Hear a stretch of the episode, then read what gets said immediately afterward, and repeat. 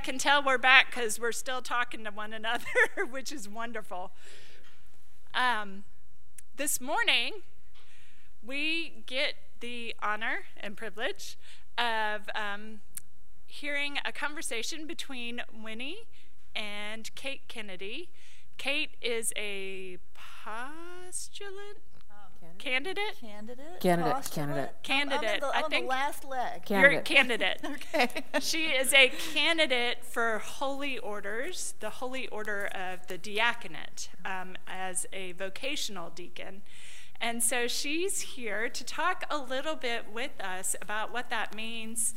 Um, and uh, it's, I love um, the phrasing that she uses standing in the threshold. Um, so, kind of one foot in the church and one foot out in the world, and trying to help um, facilitate us moving through that threshold. Um, so, I'm going to invite us to offer a prayer real quick. Let us pray. God, we give thanks for the many ways that you call us to be your people in the world. We thank you for the voices that challenge us to do more and to be more, that challenge us to grow into an ever enlarging community that is God's beloved people. Grant us wisdom to recognize our gifts and to use those gifts in service and in love of you. All this we ask in Jesus' name. Amen. Amen. Turn it over to you. Thank you. Um, Hi. Kate, thanks for doing this. so, um, one thing I noticed in coming here, um, in churches this size, usually in New York, there's going to be a deacon. Um, so, there isn't a deacon at this church, and I don't know what the history of that is. You all know. So, let's start with tell us what a vocational deacon is. So, a vocational deacon is actually an, an ordained order of the of the church of the Episcopal Church, and and you'll hear about um, deacons in the Baptist Church, deacons in other traditions, and a lot of times a deacon just means that they're on the governing board, like they're vestry members at their church. But in the Episcopal Church, it's actually an ordained order. And so I've been going through formation for the last um, couple of years uh, with the diocese, doing a lot of education, um, seminary training, some different um, different programs in the diocese. But a vocational deacon uh, does what, what Elizabeth said. We stand on the threshold of the world and the church. So it's interesting because vocational deacons are um, bivocational, which and, and non-stipendiary, which is a really fancy way of the Episcopal Church to say that when you're ordained a deacon, you, you serve at the pleasure of the bishop, um, but the church doesn't pay you. And, and so you, you have um, a, a life and a job and a role outside of the church. So most deacons work full time in a secular profession, and, and then they're also placed at a church to help the church to stay connected between the world and the needs of the world and what's happening in the world and the, and the church and what's happening in the church. So, what does a deacon do? So all kinds of things. Um, I so it's very interesting. The deacon is placed at a church and serves um, at the altar on Sundays. Uh, and everything that, the, that a deacon does liturgically connects them back to their call to be in the world, bringing the needs of the world to the church. So um, I'm, I'm really kind of a kind of a dork about this because I think it's really it's really cool. Um, as as an acolyte, my children carry will will sometimes you know carry that the gospel book in. Um, the first, and that is typically the role of a, of a deacon to carry in the gospel. And the first time I did it here at St. Luke's, I have to say, I felt like it was the fullest expression of myself. Because as a deacon, um, that, is, that is the call to bring the word of, of God to the people. And so that's the symbolic uh, reason that a deacon would do that part of the liturgy, carry in the gospel. Once I am ordained, um, I'll be allowed to, to actually, I'll be the one, the deacon is the one who reads the gospel uh, to the people. And, and so there's many liturgical duties that, that the deacon has. Um, setting the table for, for communion is one, and um, that harkens back to the history of the diaconate. Um, often deacons will read the prayers of the people, but every piece of the liturgy that connects the, the congregation and the parish to the world and back to the church is, is done by the deacon, and that's very intentional. Um, so you, do serve in that role on Sundays, um, also teaching and, and offering pastoral care, and then you're, you're out in the world, keeping the church always connected to the needs of the world.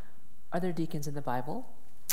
There are deacons in the Bible. Thank you for asking. I'm getting better at this. Yeah. Um, so, um, St. Stephen was uh, one of the first, the very first deacons, and uh, you can read about that in the book of Acts. Uh, Stephen was, as you all probably know, the first martyr of the Christian church, which is very, very, or the, the church. It's very interesting story. Um, it's very interesting that he was, a, was the first martyr. So before this, when the, when the church was just being formed in, in Acts, there was um, some comments about the fact that the leaders of the church were working so hard to, to build the church and to organize the church that the widows and the orphans and the children were being, were being left out. Their needs were not being met. So they called up Stephen to be the one to go out for the church and care for the needs of the widows and the orphans and make sure that they weren't forgotten. And so Stephen would set the table um, for, for these uh, women and, and widows and orphans to eat and to make sure that they were part of the church and that their needs were being met, they weren't being forgotten. Um, Stephen would, he was martyred because he, he provoked people. He went against, um, went, went against culture. He, went, he spoke very loudly. And, and so he was the first Christian martyr. And the reason um, that that's interesting is because that's a deacon's call. They say deacons are to bring um, discomfort to those who are comfortable and to bring comfort to those who are uncomfortable. So make sure that we're not just sitting here, that we're out in the world. Um, and then there's Phoebe. Uh, Phoebe was, is, is mentioned in, in Romans. She was actually called a deacon in, the, um, in Scripture. And she worked with Paul, and she actually delivered the letter that Paul wrote to the Romans. Um, that was her job, and she worked in the parish. Or wasn't a parish then, but she worked in the, in the church. And um, she was actually called a deacon. So we had deacons all the way back. It's one of the first orders that's actually described. Whereas, right, there are no priests in the New Testament that I'm aware no of. No priests in the New Testament, right, only right. deacons. So you, you mentioned that Stephen was martyred. Yes. Um, so tell us about your own call to becoming a deacon. Interesting. wow. Well, now I have, I, you know what? I've been called to this ministry for uh, really for my whole life, and it took me a long time to figure out what it was.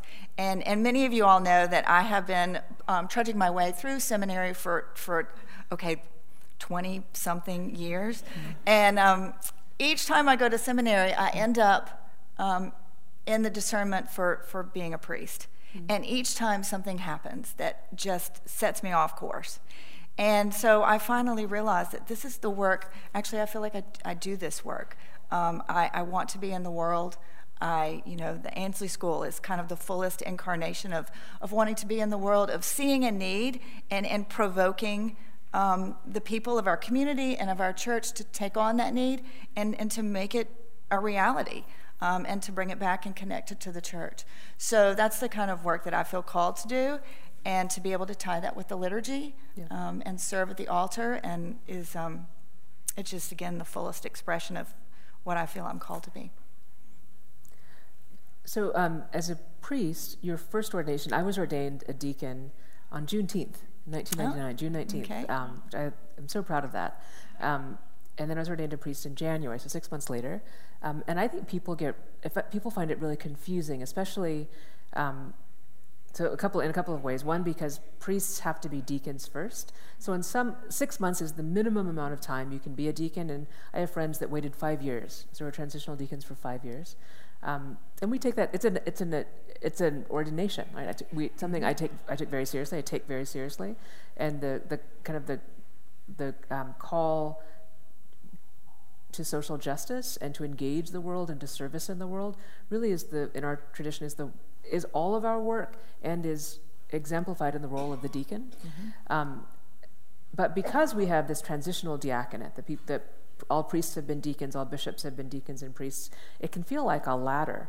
But the way we talk about it in the church is there are there are three orders. There are four ways you can be. I would say the lay people are not ordered, right? They're not. Um, they, they're they get to be full, fully Christians.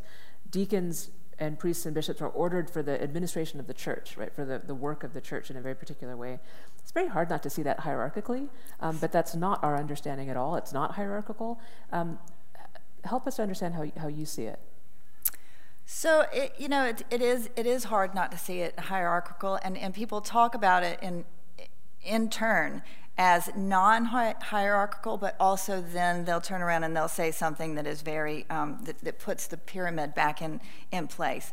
But but truly, um, if you if you look in the prayer book, the the vows that a that a, a deacon takes, that a priest takes, that a bishop takes, are very specific in what their roles are. And, and a bishop takes vows to to oversee certain things, to do certain administration, and really to be more out in the world. The priest has certain vows that they take to care for their congregation, to to you know to consecrate and and to um, to bless and to be to, to build the church. And then the deacon takes vows to be out in the world. So um, in the perfect world it's it's all kind of an even i'll say a, a, circle that we, we are all part of because the, the lay are the ones that, that that do the work and that you know bring the bring all of their pieces of god into us every every every day.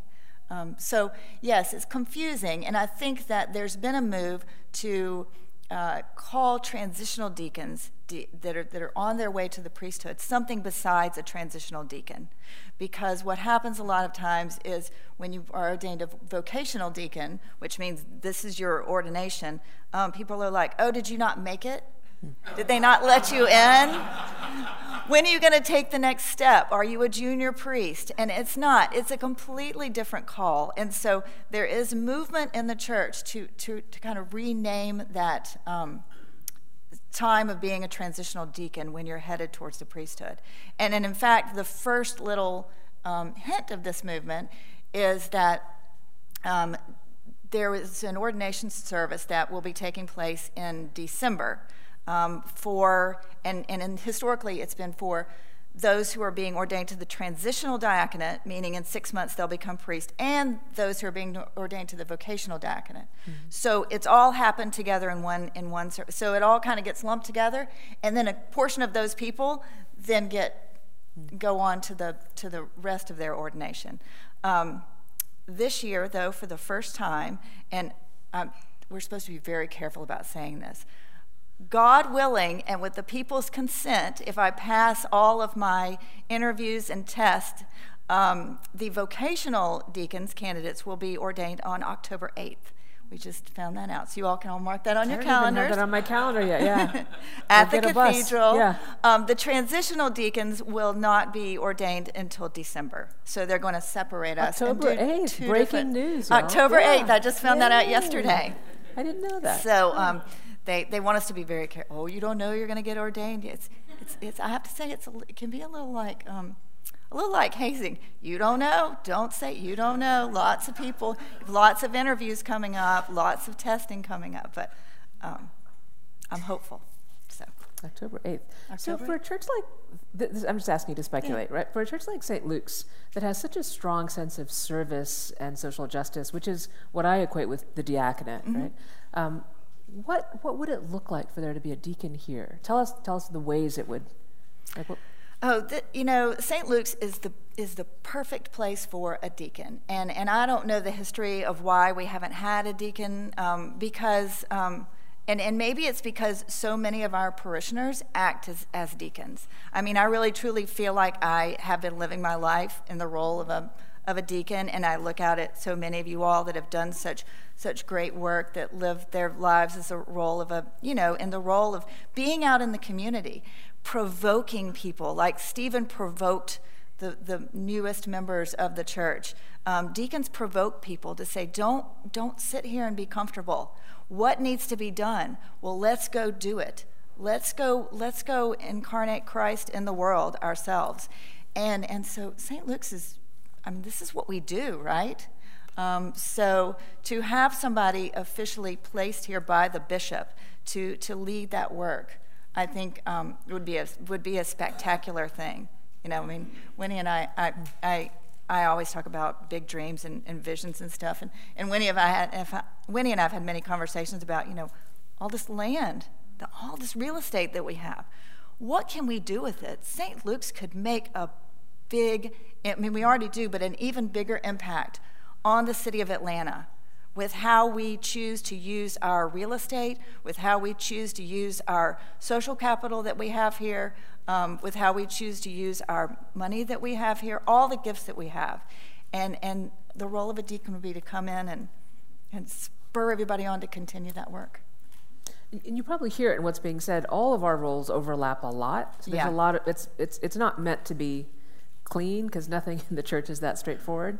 Um, but there's a real focus on on the community in the diaconate. Um, that really is singular, and then that comes into our liturgy in very particular ways, right? Uh, Yes.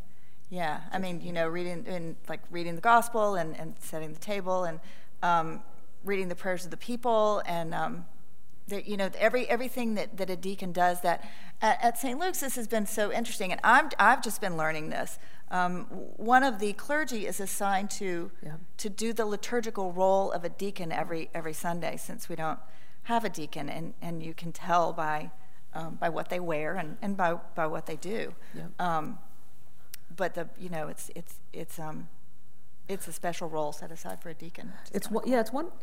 So there are other ways to do it, right? So I've Yeah. been when you have a lot of priests, you want to use them, you want to hear their voices, use their energy well, and so one way to do that is just divide the service, Mm-hmm. give different people different parts. Another way to do it, especially when you have the nice kit that you guys have here, is that you assign all the roles because the roles have have um, vestments, right? So we have a dalmatic and we have a tunicle, and so you you want to wear it if you've got it. Um, but you can imagine how much more powerful it is to have someone functioning as a deacon in the world be the deacon in the service. So we can do it liturgically, and it's it's fine. Um, but it's a it's a much more powerful thing to have a person who is your voice in the world and who is challenging us um, to be more and to do more than we're doing. Then stand up and bid you to confession. That's a frankly, it's a much more powerful thing. Or to read the gospel to you, right? Um, so in other places I've been. Um, at UCLA, our, um, our deacon was a professor, um, and he, did, he was a sociologist. He was a California professor. He's a uh, chaired professor of the chair, um, who worked on um, the kind of nonverbal interactions of, um, of how people engage across race, how to shift that. One of the founders in that work. Um, we had a deacon who uh, worked on international development um, and women in international development. We had a deacon who was a chaplain at a hospital, and a deacon who was a chaplain at a prison.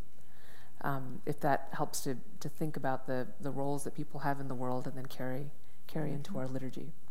Yeah, and I um, I you know I have my work at the Ansley School, and then I also um, have been working as a consultant with the United Way, helping them to vision some new initiatives for how to serve um, people experiencing homelessness and people that are um, precariously housed in the community. And so I, you know, I feel like that's kind of the, the work that I do. Um, and, and then to, to connect it, um, do it as a representative to the church, connected to the church, I just think is really, is, is very powerful. And uh, I'm actually doing a, a, research project right now, which I'll share with you all, uh, for a class that I'm taking at, at Candler. And I hope to graduate um, finally in um, uh, May of, of next year, so Oh. a year. And um, my degree will be a Master's of Religion in Public Life, which is, is just, Oh, cool. just Yeah. my, my sweet spot, I think, is, is um, and so I'm really excited. But the project that I'm doing this this semester, I've been researching, and Neil Shorthouse so kindly helped me out with this um, to let me interview him. But I've been researching how did St. Luke's become a parish known as incubating and incarnating so many amazing nonprofits and services in the community? How did we become change makers and risk takers? Uh, because I think if we find that out, we can then always remember to stay that way um, and not change. And so um, this class has had me do this in kind of a mini, a mini version. Um, and, and I've done some, been to some meetings and done some interviews. Uh, but my hope is that uh, this will then turn into my, my thesis, which I'll start writing next year, figure out how can not only St. Luke's, but how can other faith communities, and not just Christian faith communities, but faith communities, how can they leverage what they have and what they believe to become real change, take, change makers in our community? Because um, I think it's really important. So exciting! You'll have to present that to us. Yes, yeah, very wanna, exciting. I want to hear about that. Yeah. So, um, one of the interesting things about the diaconate that I think is, you know, sometimes you don't, even if you don't know a history, you sort of live it out.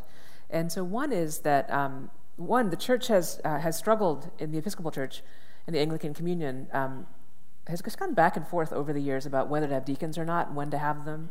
More Anglo-Catholic churches have almost always had them. Mm-hmm. Um, so for those of us more in the middle and the broad um, broad church, it's um, it's it's more rare.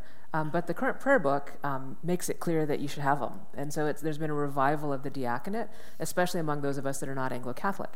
Um, but part of the legacy I think that we hold is, is that ambivalence historically and trying to understand what the role was, um, what it was for, and that when we didn't ordain women, we created an order called the deaconess um, because you wouldn't want to confuse them with deacons. But the deaconesses, deaconesses were not ordained because you couldn't ordain women. So they called them a set, they were set aside. Right? In the same way that um, uh, nuns and monks are set aside, they can be ordained as well, but they're not necessarily.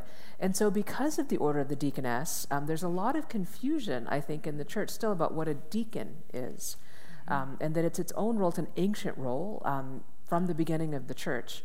Um, and so that was also a segue to can you tell us about Anna? So, Anna Alexander was ordained a deaconess, the only African American woman in the entire history of that movement to be ordained a deaconess in our country, to our shame.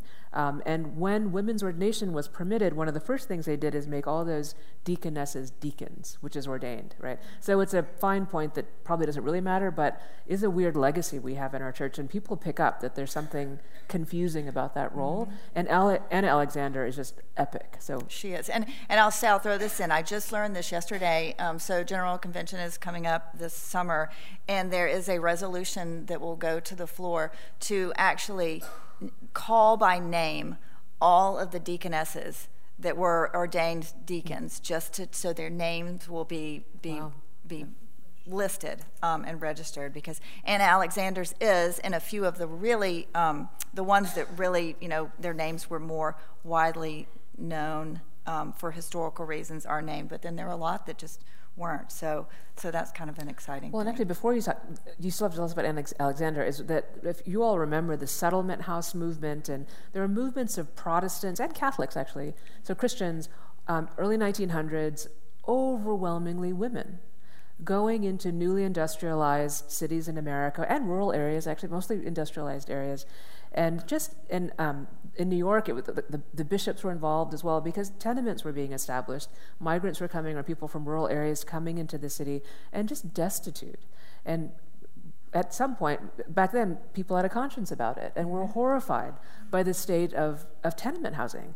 And so these settlements were, um, there were, was literally a house usually. Um, they're still all over New York um, in one of those neighborhoods, and people would live there. Often, people of significant means commit their entire lives to what they, how they understood the uplift of those communities. So we might debate what you know how you do that today, and some of that can seem very patronizing looking back. But considering all the choices those overwhelming women had in their lives, those were powerful choices. Over, overwhelmingly single women, their entire lives committed to the uplift of communities that they had no attachment to.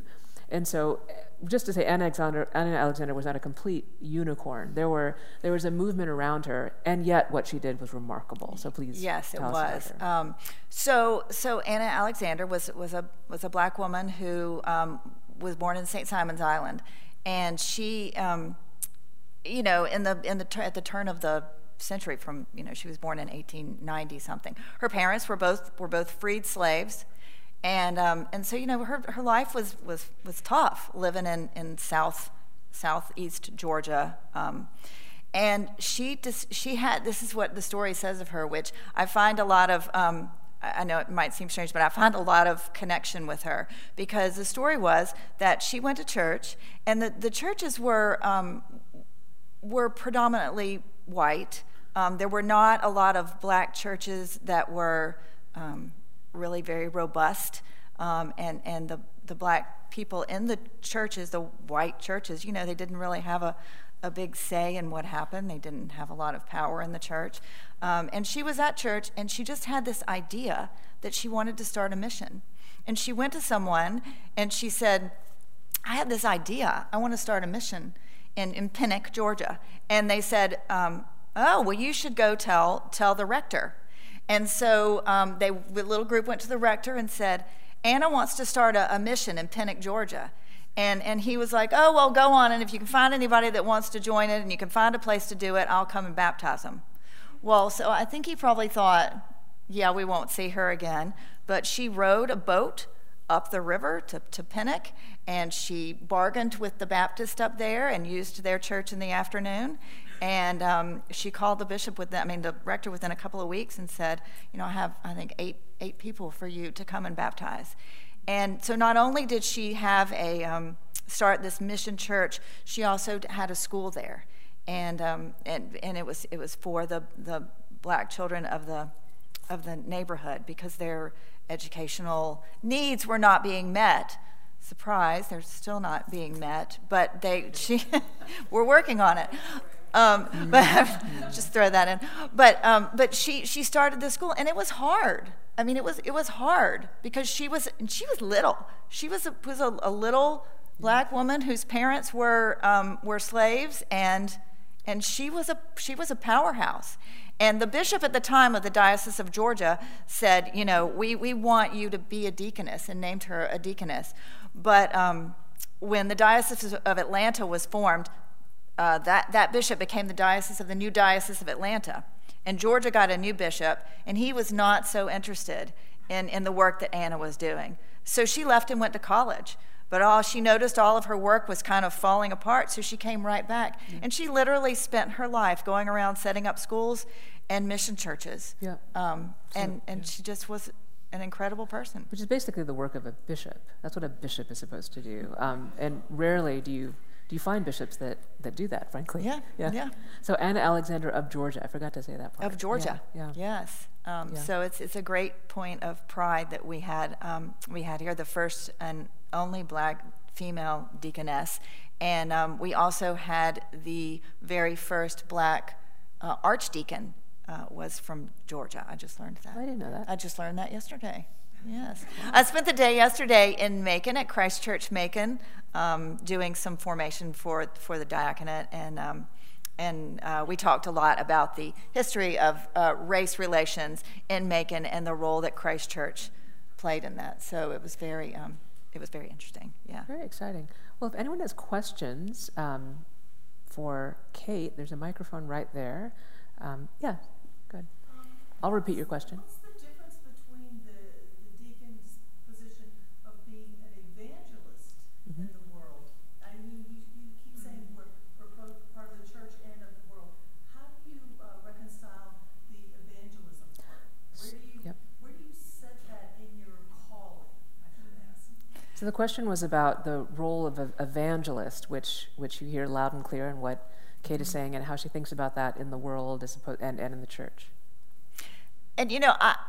I can only speak for, for myself, and I, for good or bad, am not um, one who who speaks um, loudly and um, I don't know what the word would be, but I, I, don't go out and and proclaim the name of Jesus Christ on the street corners um, in a very public way.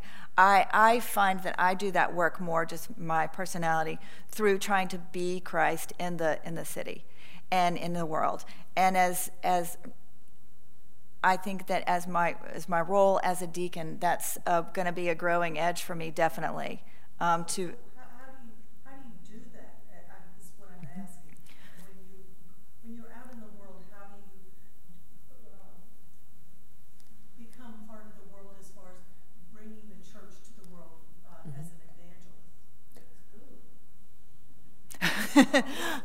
so I, you know, I just think that it is it is something that you that you have to experiment with. But bringing being a, a representative of the church, and you you wear a deacons wear collars, um, so it is very clear. All of a sudden, you're making a very clear statement that you are representing the church, and um, and and it's just it has to be very intentional. I think to bring to bring the love of Christ and and to answer people's questions and to invite them in um, to your church and and mostly just to try to um, as my old youth director would say bring in the kingdom. How can we how can we make um, this world look more like the world that God wants it to look like?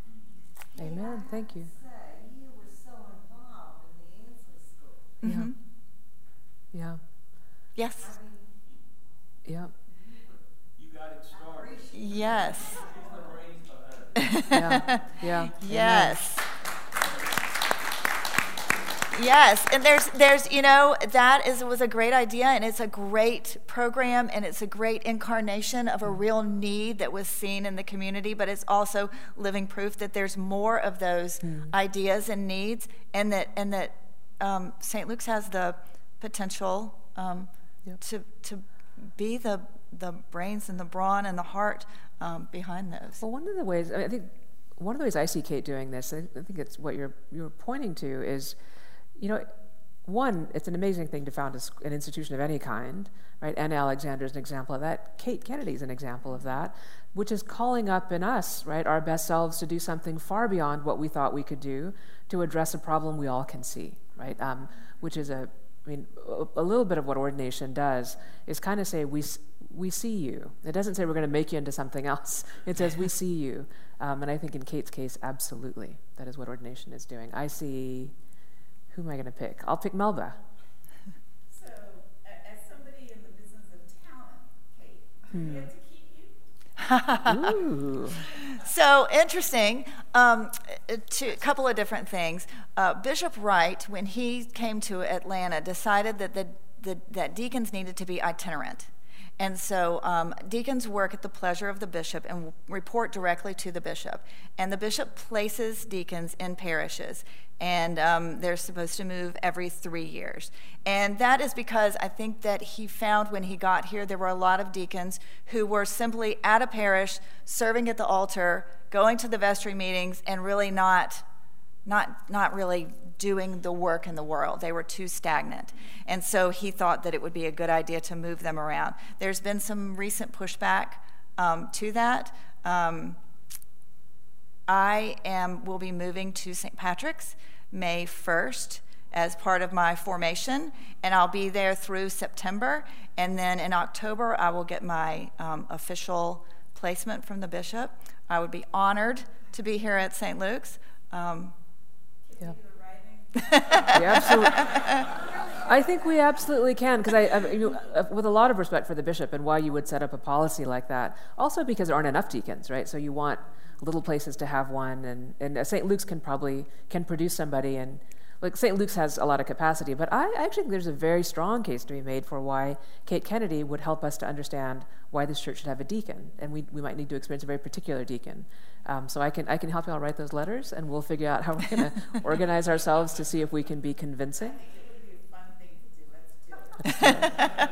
thank Um, you, we should- everyone. uh, yeah, we've live streamed this. Here, the bishop's watching right now. I know, Can, uh, right? can, can we do Neil and then Anne? Is that okay? Oh, we're going to go to Jane, apparently. Yeah. yeah. You talked about change coming from within, as evidenced by the Boys Ansley School. What about change that comes through public policy? What's our role and your role in terms of creating, uh, advocating public policy? Great. Yes, that's a, that's a great question, and you know that's it's a very important piece of the puzzle because, um, as you know, um, policy can really dictate what happens to individuals and what happens on the street. So that's another call um, of the diaconate to be you know to be kind of working on those charges to make sure that that we are having conversation, that we're having true debate, that we are that, that the truth is being is being identified, no matter what side it's on, so that in the end we get the result of, of a world that looks like one that God would want us to live in. So it's, yeah, it's a very important piece of the puzzle. Amen. Anne? Uh, loud voice. Yep. So, the questions that are inferred by Melba's at you, does our diocese really encourage the vocational diaconate? And how many do we have now that are truly involved in vocation? So the question is Does the diocese really encourage the vocational diaconate, and how many do we have? So I, so I want to say that right now we have between 13 and 15, close to that, active deacons. Now, many of them, and this is a problem that the church is going to have to is going to have to wrestle with. Um, there is, you know, mandatory retirement um, for the deacon, just for all clergy, and and so a lot of people don't become deacons until they're retired because they don't get paid right? And so you, you have to have a job and you have to, you know, it's, it's, it's difficult. And so a lot of our deacons are, are getting towards um, retirement age. We have three archdeacons um, Janet Tidwell, Carol Maddox, um, and Juan Sandoval, who are all at the, at the diocese. And so they are in charge of the deacons, but they are, you know, they're all saying, oh, I'm going to retire, you know, before too long, I'm going to retire. We have uh, six deacons um, set to be ordained, we hope, in October. So, and so it's very, very exciting that we are going to grow the, the diaconate in Georgia, you know, in the Diocese of Atlanta by 50%. Whether it's encouraged is a good question. Would you say it's encouraged in this diocese? I, don't- you know, I don't think so because I don't think that people really understand what it is. And you know, I, I went through and just quickly, you go when you when you decide that you want to be in official discernment, then then the your parish sets up a, a committee to sit with you. And so I had you know four people sit with me for um, eight months uh, weekly and, and just talk about you know what my call was discerning my call. And so did jenny mcbride um, and so did tony johns. We all did it at the same time. And all of those committees came out and said you know we recommend all of you all for the priesthood. And then you go to the diocese and you go through these committees. And they all said we recommend you all for the priesthood. And i said you know i don't I, I feel something different. But there's still that stigma that why wouldn't you want to be a priest? Why wouldn't you want to be a priest and so I, I think that there's some work that needs to be done around that, definitely. Um, do you? Yeah. Yeah, uh, is it possible that this is what used to be known as the perpetual deacon? Yes. Yes, yes, That's exactly. right. yes. There's a hand behind you, but I can't see the face. Yes. Oh, Melita. Yeah. Oh, yes, sorry. The archdeacons are deacons who are appointed by the bishop to be in charge of the deacon, the head deacons. And I'm just going to say that's how this diocese defines it, and some other dioceses, but that's not the history of that term, which I, so I Oh. Find it so confusing. Okay, well, that's, that's all Yeah, I know. but that is So how it's functioning here. well, What's the history of that term? Well, it- usually, in my experience, an archdeacon is um, you'd have a diocesan bishop, and then you'd have an archdeacon for every region. So if any of you watch like the the BBC Rev, like the archdeacon shows up in his car every time the guy the priest is screwed up. Like it's the um, it's an administrative role. It's like a bunch. It's like the vice presidents, you know, in a diocese, um, and so they've taken. But yeah, but they've taken that just because it's called an archdeacon. Right. I don't know why, and made it. A couple of dioceses have done this. Have made that person the person in charge of the deacons, which is just not the history, but it is how it's functioning here. Yes, it is. So I, I do think that there is. I I, I feel some um, some fire in the in the diaconate here, especially since we have you know it's going to grow grow our numbers by 50% in you know in this year, and then we already have I think three or four people that are are going to be coming in right after us. Um, so I, I but I think that there's some work that needs to be done. Um, and you know, as I said, a deacon wears a collar. Um, they're known as the Reverend Deacon, you know, whatever. And and so I do think a lot of people just assume they're priests. Well, and, and one of the reasons um, that uh, if you're going through an ordination process, a discernment process to be a priest, even, that they'll ask you to leave your parish. So Kate is discerning a little bit with us, which isn't, um, or is placed with us right now because we've asked for that, and I'm very grateful for it. But often the reason they'll ask you to go somewhere else and to work somewhere else, at least at first, is because we're not good at acknowledging within a community that if I was in my parents' church, um, there's no way I'd be anything but my parents' child. It doesn't matter if I'm 50, right? So, um, so there is a, a value to walking away, getting in that role, having everyone know you in that role, and then coming back to a community with. And uh, yeah, frankly, I can go to my parents' church now, and I'm still my parents' child, right? So, and figuring out whether that can ever shift, because that's one of the shifts that I think we can make, but that we need to make with Kate, is that she's taken on a, a very different role in the life of the church. We can do that. Melba's in charge of that too. Yeah, yeah. Yes. that some people become deacons after they retire. Yes. yes, Then there is a retirement age for Yes. yes. Where is that window? I'm just curious. I think it's 75? 75 Two? 72? 72 or 75 is mandatory retirement. I don't know which one. Yes. So, you know, a lot of people only, they, they become a deacon for, you know, f- five, seven years, and then that's that. And I think one of the things that speaks to is that people find their vocation, you know, they've got their lives and their livelihood, and then are thinking about ministry. And I actually think the diaconate fits really well. If you don't want to upturn everything, go off to seminary for three years, and then frankly go work anywhere in the world, right, that you might find a job. If you're settled, um, I think the diaconate often is, um, is exactly the, um, the right expression of ministry for, I- for many people. I truly feel like I have been acting as the deacon. I've been living out that call for, for really my, my whole life. Um, and, and so now finally the church is going to say, yes, we, as you said, we see that, we see you, and we officially, you know, um, recognize that in you. And um, so that's, that's an exciting On October 8th, the church is gonna On say that. On October 8th, I hope the church is going to say I'm not as that. superstitious as others. I, I think we can just say it's October 8th. I'm excited about that. Um, thank you, Kate. Oh, thank you. Thank you. Thank you for being a part of Thank you all for having me here.